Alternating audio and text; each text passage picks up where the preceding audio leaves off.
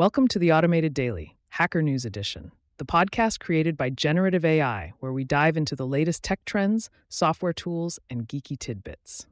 I'm your host, Trend Teller, and today is December 22nd, 2023. Let's decode the digital world together.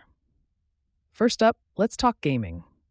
Mindustry, a sandbox tower defense game, is making waves across various platforms.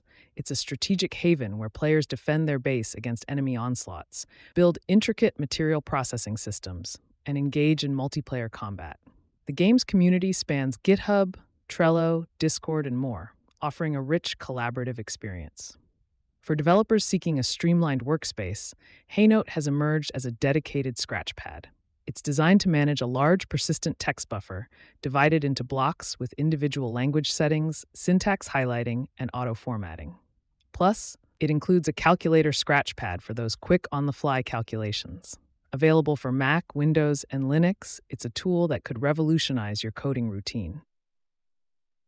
Switching gears, we delve into a personal reflection from an author who visited a fertility clinic.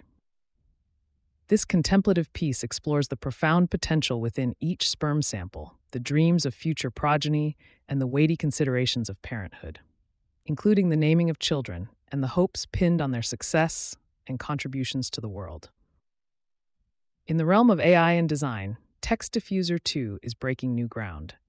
This innovative text rendering method leverages a large language model for layout planning enabling the automatic generation of keywords and layout modifications through conversation.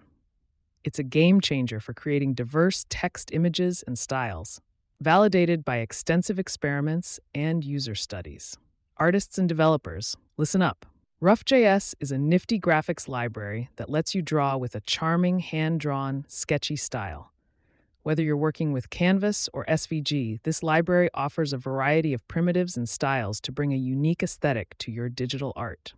It's open source, available on GitHub, and ready to integrate into your next project. For puzzle enthusiasts, there's a maze generator website that's caught our attention. It allows users to create mazes of various shapes and styles with customizable complexity and randomness. While the mazes are not free for commercial use, they're a fun tool for personal projects and challenges. An audiophile's journey to perfect sound quality leads to a DIY solution. Frustrated with subpar audio across devices and headphones, one individual took matters into their own hands, building a circuit to enhance sound quality. This story is a testament to the lengths we go for the love of music and the ingenuity of tech enthusiasts. Note takers, rejoice! QOwnNotes is a free, open source Markdown note taking application that integrates with Nextcloud slash OwnCloud. It's a native application that's fast, lightweight, and highly customizable, allowing you to sync your notes across devices without vendor lock in. In cybersecurity news, a clickjacking vulnerability named 2K2E has been discovered in WhatsApp. This flaw could allow attackers to send deceptive messages with links that seem legitimate but redirect to malicious sites. Users are advised to be vigilant and inspect links before clicking, as WhatsApp has yet to address this issue. Linux enthusiasts have something to celebrate with the Acer Aspire One ARM laptop. It's gaining almost full support with the upstream Linux kernel, thanks to new patches for an embedded controller driver. This development opens up new possibilities for those seeking a low power, long battery life laptop experience. Groupware server Sogo is making collaboration easier with its open source platform. It allows for the sharing of calendars, address books, and emails, and, ah, and supports a rich Ajax based web interface. With native Microsoft ActiveSync support, it's a versatile tool for communities and organizations.